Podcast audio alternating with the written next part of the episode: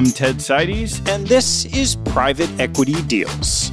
This show is an exploration of deals in the private markets. Through conversations with private equity managers, we'll dive into individual deals to learn about deal dynamics, companies, and ownership that make private equity a force in institutional portfolios and the global economy. Season 1 of Private Equity Deals focused on owners you know. Season 2 focuses on companies you know. You can keep up to date and join our mailing list at capitalallocators.com. All opinions expressed by TED and podcast guests are solely their own opinion and do not reflect the opinions of capital allocators or their respective firms. This podcast is for informational purposes only and should not be relied upon as a basis for investment decisions. Past performance is not indicative of future results. Clients of capital allocators or guests may maintain positions in securities or managers discussed on this podcast. On episode 5 of season 2 of Private Equity Deals, David Sambur discusses Yahoo. David is a partner and co head of private equity at Apollo Global Management, a public alternative asset manager that invests across yield, hybrid, and equity strategies with 680 investment professionals overseeing $550 billion in assets. Yahoo is a global media and technology company that connects people to their passions. Its origins date back to 1995 as one of the pioneers of the early internet era. It's well known for its web portal, mail, finance, and sports verticals, and houses a series of other businesses, including the legacy of AOL. Our conversation covers the modern Yahoo, its recent corporate history, and Apollo's carve out of the business from Verizon. We discussed the deal dynamic, ownership plan across growth opportunities of core assets and divestment of non core assets, new management team, tuck in acquisitions on the come, and growth drivers going forward. Please enjoy my conversation with David Sambur. David, thanks for joining me. My pleasure. Before we dive into Yahoo, why don't you give a little elevator pitch on Apollo? Sure. So, Apollo is one of the world's leading alternative asset managers. We're a publicly traded company. We operate in several businesses, but they're all tied together in that they're alternative investments to publicly traded assets, predominantly in credit and in equity. I co run our private equity business, which is what most people think of when they think of Apollo. But in fact, the vast majority of our assets are in other products credit predominantly. We have a large retirement services business as well. That's called Athene. How would you describe the private equity investing style of Apollo today? Our style today is essentially, from a big picture, the same as the style it was initially. And I think it's a very different style than many other practitioners in the industry. What we like to say is purchase price matters which sounds trite because I think the cardinal rule of investing is supposed to be buy low and sell high. And it's also oversimplifies things a little bit because what we really focus on is superior risk adjusted returns and superior risk reward. So a tremendous amount of our time is focused on sourcing the right assets and structuring the deals appropriately. There's three phases to a private equity deal. There's the buy, the ownership phase, which is the longest portion of the deal, and then the exit. But our secret sauce really is in the first phase. There's a lot we do to systematically add value to portfolio companies, and we're getting really sophisticated around exiting them as well, which adds value. But the sourcing, the front end, is really what Apollo is known for. And I think in the deal we're going to talk about today, I think that comes through very clearly. It's buying misunderstood assets, diamonds in the rough, and buffing them up. I like to say we buy complexity, sell simplicity, but it's really going where other people are less focused, and in doing so, getting value on the buy. Well, let's dive into Yahoo. certainly a brand that people are familiar with. What's the company today? So, the company today is still one of the largest internet properties, not only in America, but in the world. To rewind the tape a second, Yahoo is what the company is called. It actually is not just Yahoo, it's Yahoo and AOL. So, for those of you that are asking, what are these guys doing? Why is this a good deal? At the peak, these companies were worth a combined $350 billion, a little over 20 years ago at the peak of the dot com bubble. Really, what Yahoo is is a collection of online assets. We call them the O and O businesses: mail, homepage, search, finance, and sports that have large audiences, about 900 million monthly active users still across all of our properties, which is tremendously large, and a business that is growing and produces real profits. What do the economics of that look like? The main revenue generating businesses mail, homepage, search, finance, and sports. Yahoo also has a fairly large advertising technology business that we've already sold two of the four pieces that exist in that business. It has AOL, which is part of a division called Membership Services. Just to focus on that, because I know it gets a lot of attention, it's not the old AOL dial up business that you think of. It's surprisingly a very profitable business. It's mainly membership services for folks around identity solutions and tech support and things like that services that people want that own technology in the home but aren't necessarily technologically inclined. It's actually a good business, a growing business, believe it or not. The rest of the Yahoo properties, it's over 5 billion in revenue overall for those businesses and the profitability is over a billion. Is that primarily advertising on those properties? So the main way the business generates revenue is through advertising and there are long-term shifts that Yahoo benefits from from the shift from traditional advertising to digital advertising. If you think about the world of data and audience capture, Yahoo, as I said, a 900 million user base, still has one of the largest first party data sources in the internet, which is becoming more and more valuable due to the changes in the way that advertising is done online. But currently, it's mostly an advertising based business. As you started thinking about this business, what was the history of the ownership? I'll go back to when we got involved if you want. This is not an atypical story. So, for many of the deals that we've done, it could be a five year story, it could be a 10 year story. And then, obviously, by definition, many of our relationships wind up with no deals. Our involvement with Yahoo got started in 2017. So, in 2017, Yahoo was still a public company. They owned Yahoo, and then they owned a 40% stake in Alibaba and Yahoo had come under activist assault to spin off the Alibaba stake and unlock value for shareholders. And that's in fact what they did. And then they were left with a very small company versus the size of the Alibaba stake, which was massively larger than the owned and operating businesses that were still left in Yahoo at the point in time. Myself and a team of folks from Apollo looked at buying the company in 2017. It was placed up for sale. They had hired banking advisors, and it was a structured sale process, an auction process and we were positioning to buy the business. It was effectively going to be what I would call a restructuring, not in the sense of a financial restructuring, but it's a business that had been in a long term decline. And the idea was to buy it at a reasonable price and then to basically work through the portfolio of assets, streamline the businesses. But at the time, Verizon had bought AOL. And if you remember at the time, it seems so funny because all these businesses went in one direction, then went in the other direction. Verizon had bought AOL and Verizon was making a play in digital media. And we knew at the time that if Verizon wanted to buy Yahoo as well, and there were rumors that they were going to put these assets together to get synergies, we wouldn't be competitive. And that's exactly what happened. Verizon wound up buying AOL and Yahoo and putting them together and owning them for several years until we wound up buying it from them. And if you remember at the time also, AT&T bought Warner Media closely after that. So Verizon made a play in digital media, and then AT&T made a play in traditional media. Both companies since unwound both of those bets. So we didn't do the deal in 2017, even though we did a lot of work and had some familiarity with the business. Verizon got a new CEO, Hans Vestberg, later on.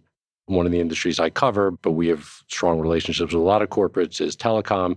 We developed a relationship with Hans and we were in telling them that, look, you're a $250 billion public company.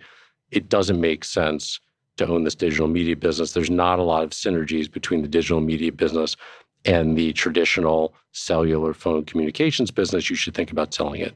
They weren't ready to do so. And they actually did a good job owning the business. They cleaned up the business, they improved profitability. They were a good owner of the business in the early days of COVID, we got a phone call from them that they were actually serious about selling the business and they hired advisors, which is fine. It's a very complicated corporate carve out transaction. And If you think about the various ways to buy companies, there's traditional just buying companies that exist in their current form, and then there's carving companies out of corporate parents.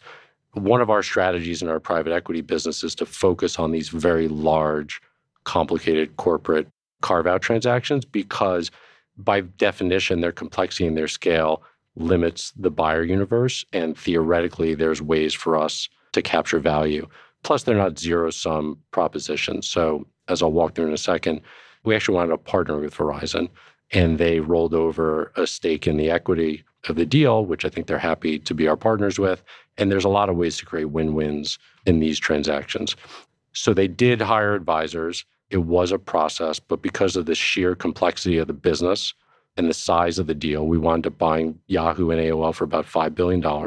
And that works out to about five times EBITDA to give you a sense of the multiple. That's a low multiple. That's dramatically below the average multiple paid for LBOs. And the reason why it was that price is because I think there was a lot of uncertainty around the business from most practitioners in the market. I think most people thought that it was a declining business. It's not. I think the scale and complexity also impacted the value. How much additional cost would we have to add to the business by carving out of Verizon? What would the startup cost be in terms of doing that? And I think there was a lot of risks that we were willing to take on as a result of our diligence. And we saw tremendous opportunity. That's how the deal got done. I remember the night before we signed the transaction, speaking to the banker that was selling it on behalf of Verizon. They had been telling us there's a very robust auction process. I said, You have to just tell me eh, who else was around this. And he said, Well, there were some strategics around it. He didn't tell me who, obviously. I said, Well, what about sponsors? He said, Well, there was one technology oriented sponsor that took a look. And then after a week, they called us back and they said, This isn't for us. Let Apollo buy it. Literally, that's what he said to me. And that warmed my heart because it let me know that we were on the right track, that this really is the right type of asset for us to own. What was the opportunity you saw in the investment? The opportunity for the new management team, which is led by Jim Lanzone, who's the fantastic CEO, that my partner, Reed Rayman, who is managing the deal day to day, brought in, is to basically grow and diversify the revenue stream. So I do think that you'll see Yahoo. The name of the game is really vertical integration. So step one was get a great CEO led by Jim Lanzone. Step two is to put great leaders at all of these businesses. So if you think about the portfolio, I mentioned the complexity several times the real trick in this business wasn't just underwriting Yahoo. That's a bit of a misnomer. It's underwriting Yahoo Finance. It's underwriting sports and putting a business plan together for sports. It's underwriting advertising technology, which was losing a lot of money when we bought the business. There was a big risk around the deal. What do we do with this vastly fast growing top line but extremely cash flow negative advertising technology business. That's not the type of business we're a great owner of. And that was a big part of the deal. How do we get that business to break even or profitability and take what we viewed as a liability and turn it into an asset? So, step one was Jim. Step two was get great managers at all these businesses. And that's been done. And then step three is to basically improve monetization. So, Yahoo has a very large user base monetizes at about three and a half, four dollars per user per annum. Very low monetization rate. Google and Facebook both monetize above 30 $35 per annum, respectively. It would be foolhardy to think we're going to get there entirely through advertising. We don't have the same type of advertising that those other two companies offer. It's a very competitive space, but we have a big, large, loyal, sticky user base in verticals like finance, and sports, and even in our mail business, which is a fantastic business, the way to improve monetization is by leveraging the user base for products that they want and vertically integrating. So a lot of the investment thesis, the value creation beyond where we are now to a billion five, two billion, maybe even more of EBITDA is through vertical integration. So you can imagine a world where Yahoo Finance, for example, takes its very large user base, which it currently monetizes through advertising, and could vertically integrate into the services that people want to consume when they're in the Yahoo Finance website. So Yahoo Finance is still the number one consumer finance website in the world. Most people check their stock quotes there, but you can't actually do much in there beyond that. So you need to make sure that the user base comes back and that they're engaged. So that means all the best utility products, all the best news, all the best charting, all the best stock quotes, you name it, ways to track your portfolio. But what if you could trade stocks in Yahoo Finance? What if you could do your banking in Yahoo Finance? What if you could get a loan in Yahoo Finance? What if you could do personal finance in Yahoo Finance? And these are all things that the team is working through, trying to figure out what's the best course of action. But the name of the game is going to be getting some penetration of the user base in these much higher value services. You can envision the same thing in sports. So we've got the second largest sports website in America behind ESPN, second largest fantasy sports business, again behind ESPN. I think there's a chance we could be number one. Sports business makes revenue, it's not very profitable, which is surprising to most folks. So in our world of thinking about businesses based on cash flow, sports and finance really didn't drive the valuation of Yahoo. Two of the biggest upsides probably in the business. The opportunity in sports, I think, plays fairly well into our wheelhouse, which is helping the management team improve the product, which they're all over. Jim used to run CBS Interactive. They had a big sports business. Get that fantasy business to be number one and get that user base engaged and really loyal to the product. But the way you can monetize that user base could be through online sports betting. We own the Venetian. We also own other gaming assets. We used to own the second largest sports betting and online gaming business in the UK. We own the largest one in Italy. So we have a lot of relationships and a lot of expertise in this area. It's a clear next step for that business. And then you work down mail, search. There's so many amazing ideas. How did you think about the rest of the businesses? The base bare bones of the deal was carve this asset out of Verizon, buy it for reasonable price. That's no different than almost any deal in our portfolio and structure it creatively. There was a rollover piece with Verizon where they gave us some subordinated debt financing. It provided us some downside protection. They rolled over into the equity to, to align interests. There was a plan based on the structuring of the deal to sell some non core assets and de risk our equity. So we paid about $5 billion for Yahoo. Between signing and closing, the deal team announced a deal to sell the Yahoo Japan trademark to a public company in Japan called Z Holdings for a billion six. And the royalty stream on that was not a significant contributor to EBITDA, an extremely accretive transaction. And then domain names, IP addresses, real estate, data centers, all were sold. And within the first year of owning the deal, it was about a $2 billion equity check. We returned almost all of our equity.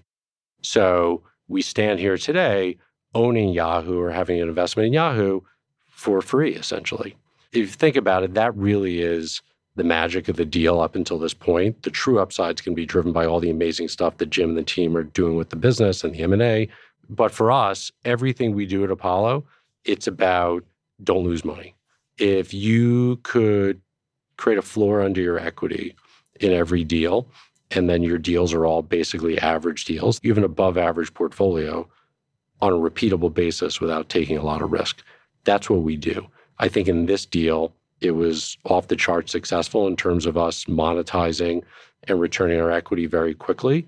But the idea was built into the original business plan of the investment, which is structure the debt around the cash flowing O&O assets, leave a bunch of assets outside of the debt so that when those assets are sold, instead of repaying the debt, which is normally what you have to do in these deals, that cash could instead be upstream to the equity. So through dividend distributions, we own the business essentially for no investment.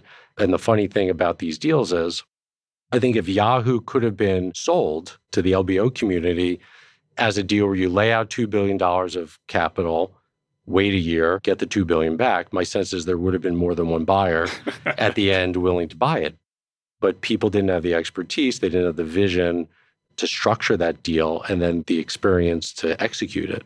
So that's a big part of it too. So when you walk through the initial structure of that deal, how did it get set up so that as you mentioned you were able to take that 2 billion in sale proceeds and return it to the equity compared to paying down the debt?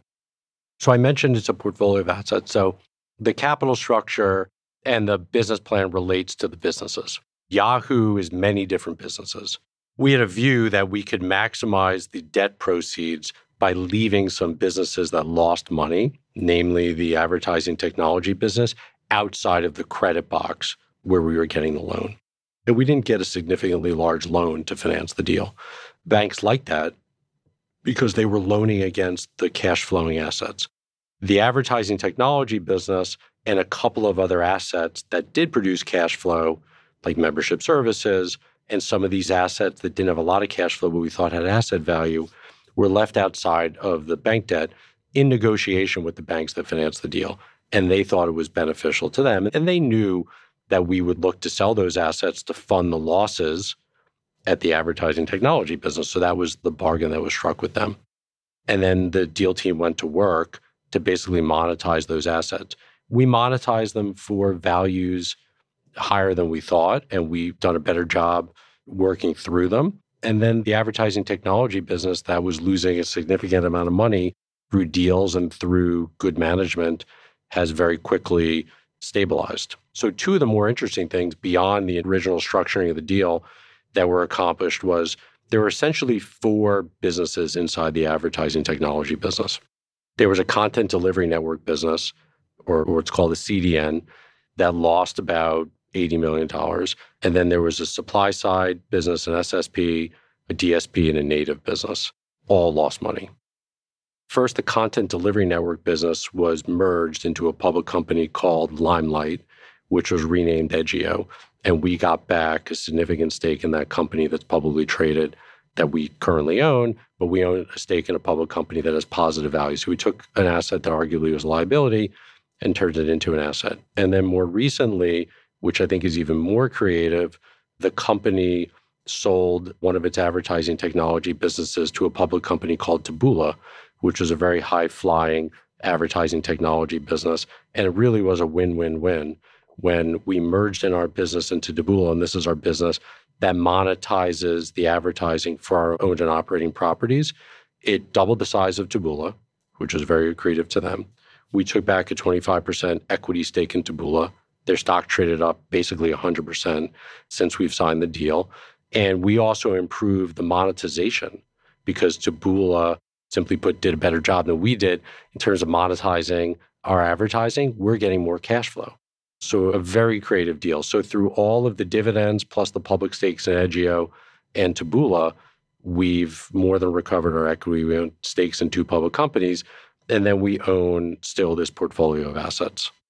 What have you done so far on the O&O assets? Year one really was about upgrading the management teams and putting in place the plans. A lot of it was around streamlining operations, making things more efficient. That's all in the rearview mirror. So Jim and the team, I give them credit.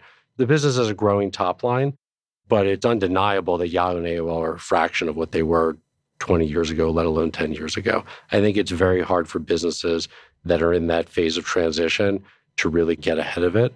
The management, the first thing they did was really just get every business scaled to where they are and then position for growth. The second thing is building out all of these very detailed product plans, like I've talked about. And then there's been just a lot of improvement through revenue growth. Some of that was market based, given the tightness in the online advertising market. But where we are now, a year and a half into it, is really seeing these investments pay off in product and a lot of the exciting stuff that I'm talking to you about be introduced to the marketplace, whether it's the refresh mail product, whether it's the Refresh Finance product, which is going to be launched to market soon, whether it's the improvements in homepage, whether it's improvements in search, even, whether it's improvements in sports, all of those are basically queued up and ready to go. And a lot of that had to be built over the first year, year and a half of the ownership. I'm curious what you've seen with the brand as it relates to bringing in the people to make all this happen. You've got a company that's been around for a long time, or two companies. They're worth 350 billion. They're now worth a lot less. How does Jim get people excited to come work at Yahoo? It's it's a fantastic question. It's something that we actually were asking ourselves when we did the deal. This is amongst one of the most Apollo-esque deals that we've done, but not everything has this history, good and bad let's be honest, there's an amazing history of Yahoo and AOL, but there's all the baggage you've talked about. And when you've been on a losing team for so long, It's hard to turn around the culture. Best way to change the culture of the team is change the coach. I would argue the most critical thing was Reed bringing Jim in. Jim is amazing. We've said this before and we've seen it, but it really is amazing when you see it in action. People want to work for good people and good CEOs get followership. Within a nine month period, he recruited new heads for almost every single one of our operating businesses.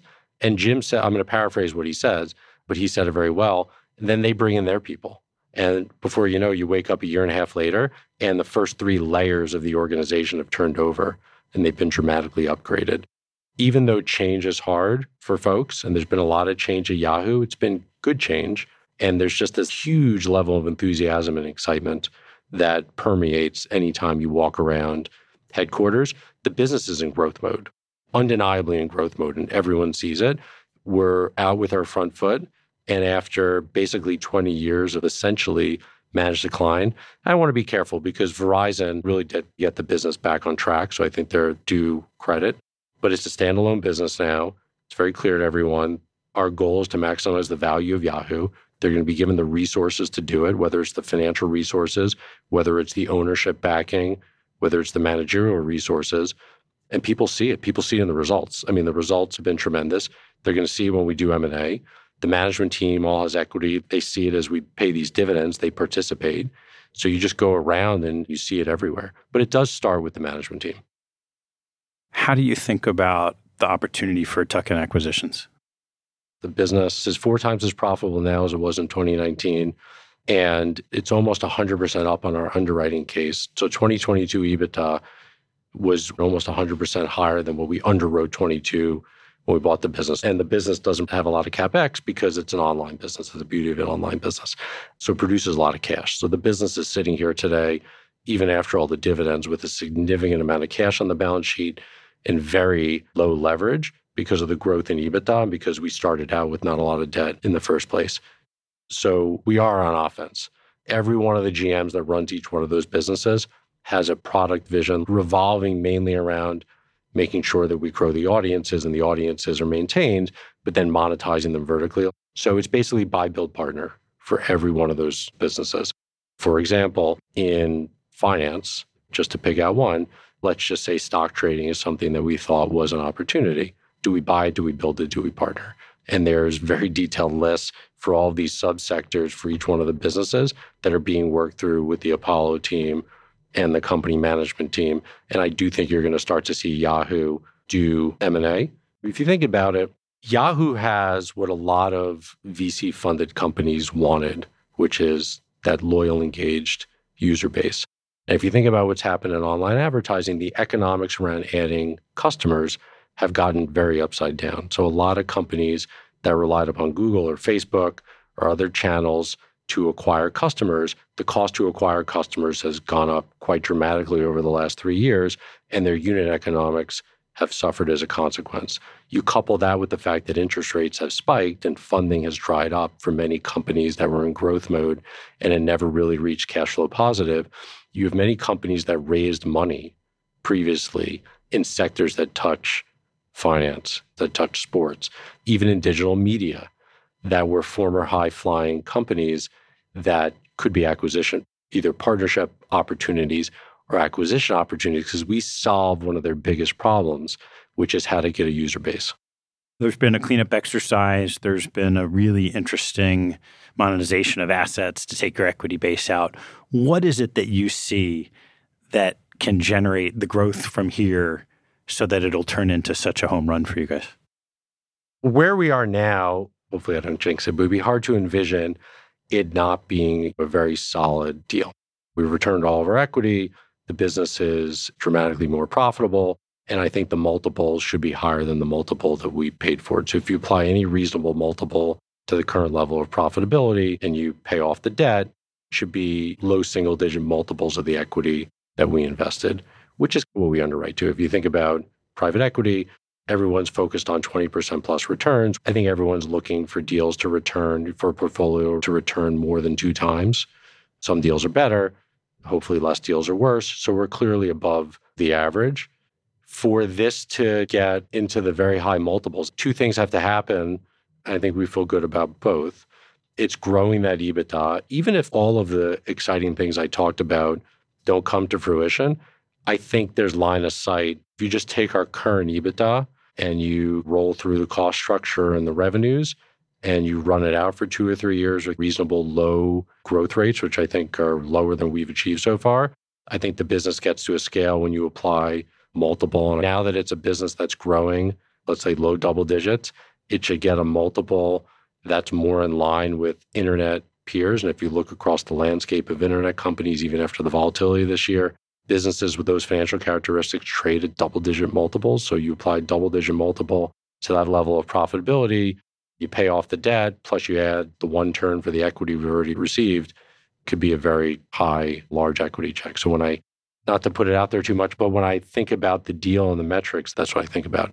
How you get there, though, is by the management team continuing to execute, by these businesses continuing to grow. The way they're going to grow business as usual is just continuing to grow the audience base and improve the advertising. The home run upside is if one of these things hits. That's the beauty of this bet. There's 10 different ways to make it to the promised land here. The easy way is generate cash, pay down debt, sell at a higher multiple, which seems like it's going to happen. But if the innovations in mail hit, huge opportunity. This is the second largest consumer mail business in America, combined Yahoo and AOL behind Gmail. And the mail business is actually a very profitable business. There's a lot of innovation in mail. If we get it right, huge opportunity in mail. Search.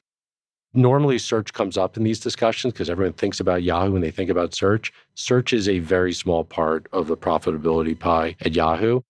Jim has a long history in search. Search was written off by many of the prior seven CEOs. Search was written off for good reason because Google took over search. Jim, rightfully so, has said, should we abandon search? The economics of getting 1% market share in search are very large within the context of this deal. So even in something like search, we're not giving up. And I think there's opportunities in search. And then any of these things in finance, if like one of them hits, the opportunity is huge. That's the beauty of an online business. And that's really the opportunity. The ability to scale quickly is unrivaled compared to other businesses. If we want to scale the Venetian in Las Vegas, we have to build the new hotel tower. That takes a lot of capital. If you want to scale the search business, if you have the right product, yes, it requires good product investment and a good team. It scales very quickly, which is why these businesses, when they work well, when they're growing, get very high multiples because the returns on capital are so fantastic. The beauty of this bet is it's a very well diversified bet. The base case, I think, has been delivered more or less. And the upside case only requires one thing to hit out of, let's say, 10 or 15 bets. When you've had the beginnings of those change all playing out, and you got the right people in place, there's game plans. How do you think about the ultimate exit strategy of your investment?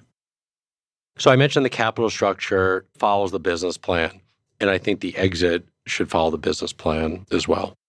I think it's unclear exactly what the exit will look like here but you've already seen us exit two businesses to public companies for significant stakes in public companies. I think you could see more of that with various businesses. I think you could see us merge certain businesses into public companies for stakes in public companies. You could see us sell businesses for cash, I suppose, or you could see some corpus of this eventually go public again. And I think that's a bona fide option. If you look at the metrics of this business, the growing user base and just the ultimate scale of the business, I think it could be a pretty attractive public company. There's synergy across the platform, but I think the old Yahoo really standardized way too much. I've talked many times about finance, sports, homepage.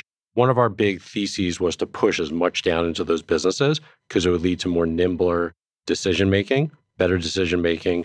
And I think that's been proven out. It also gives you optionality around exit. So finance could be its own public company one day potentially if it achieves the scale we think it could achieve. You could easily envision Yahoo Sports being a publicly traded company if Yahoo Sports is oriented around sports media and online gaming. And you look at other online gaming companies that are out there, I think we could be a formidable competitor. And if you look at the value of some of those companies, that in and of itself could be a very valuable company. So there's a lot of optionality in the exit. I'm kind of curious about some of the larger peers you've talked about, Google is now owned and parent by Alphabet, Facebook by Meta. And then you have Yahoo, which has this embedded user base, but also is a bit of a state brand. What's the conversation been like about rebranding some of these verticals? It's funny, the Yahoo brand has tremendous brand awareness. And in the verticals it operates in, I think pretty high satisfaction. So in Yahoo Finance, for example, very high satisfaction. In Yahoo Sports, very high satisfaction. In the mail business, high satisfaction. People even think about it for search. I think people most closely associated with search, then they think about how most people use Google for search. At one point in time, Yahoo was the most visited website on the internet over 20 years ago. So I think a lot of people are clouded by that experience. But when you actually look at the subsectors where most people are engaging with the business, it's got very high brand awareness and very high product satisfaction. For the user base, the issue is not the brand, nor does the user base care that these businesses used to be worth $350 billion. Then Apollo came along and bought them for 5 billion. The user base just cares about the products that they're getting. There's also a big misperception around the age of the user base. There was this belief that didn't bear out in the diligence that, oh, it's an older user, all the young people are using Gmail. We're adding young male users every day. Because what's the use case around mail? When was the last time you signed up for an email address? The use case on mail is you graduate high school or you graduate college, you set up a mail account. We're getting our fair share. I love these investments where you couldn't think of an investment where there's more baggage than Yahoo and AOL. And sometimes the baggage is appropriate, or sometimes the baggage is appropriately priced, I should say. I think in this case, the baggage was so severe and the baggage was so well known that people didn't even bother looking past the cover of the book. What's been your biggest lesson learned from this deal? I have several lessons. Being open minded and not making snap judgments. I think those that made snap judgments missed this opportunity. I think it's another reminder that you need to do the work and not just listen to what other people are saying. I think another lesson was great management teams really move the needle. Yes, we underwrote Yahoo along the lines of other deals 20% plus rate of return We'll make, let's say, two and a half to three times our money. And I think that could have been accomplished with a lesser management team. But to make seven, eight, nine, ten times our money, that's all going to be on the management team. So the management team moves the needle tremendously. This is a technology company. Up until three months ago or six months ago, before the layoffs happened in the industry, it was incredibly difficult to get talent. There was a huge war for talent and technology. How do you get great engineers, great product people to come to Yahoo? It's because their former boss went there and they love their boss. And that's basically been the playbook that Jim's executed. I think it's reaffirmed a lot of these lessons in spades just because of the size of the check and because of how quickly the needle can move again in an online business. Pace of change in a business like this is tremendous. All right, David, one last question for you. What is your favorite aspect of private equity? I think an aspect I like a lot, both for the asset class, for investors, but also for me personally, as someone that does this for a living, is just how varied it is. Every day is different. You're always solving problems. We've got tons of companies in our portfolio. I'm learning about an online business or a casino company or a chemicals distributor your ability to see differences, but also to connect the dots across many different businesses. I can't tell you how many times I've taken something I've learned from an industrial deal that I might have worked on 15 years ago and applied it to a consumer company. It's fun and exciting just to see so many different businesses, especially at the scale we're operating at now, doing these large deals for well known companies like Yahoo, but making these businesses better. Apollo's been in business for 33 years. I've been at the firm for 20 years. The industry has grown so tremendously. And we're still doing the same thing we did when we started 33 years ago, focused on downside protected, contrarian investments and carving out that niche in the market. But the scale that we're operating at has changed so much. And we built up this 33 year track record of just knowing businesses and knowing how to make them better. Every day we move forward and just try to get better at what we do. And that's fun and exciting. David, thanks so much for sharing this surprisingly fascinating story of Yahoo. Thanks for having me. It's been a huge pleasure. Thanks for listening to the show. If you like what you heard, hop on our website at capitalallocators.com where you can access past shows, join our mailing list, and sign up for premium content. Have a good one and see you next time.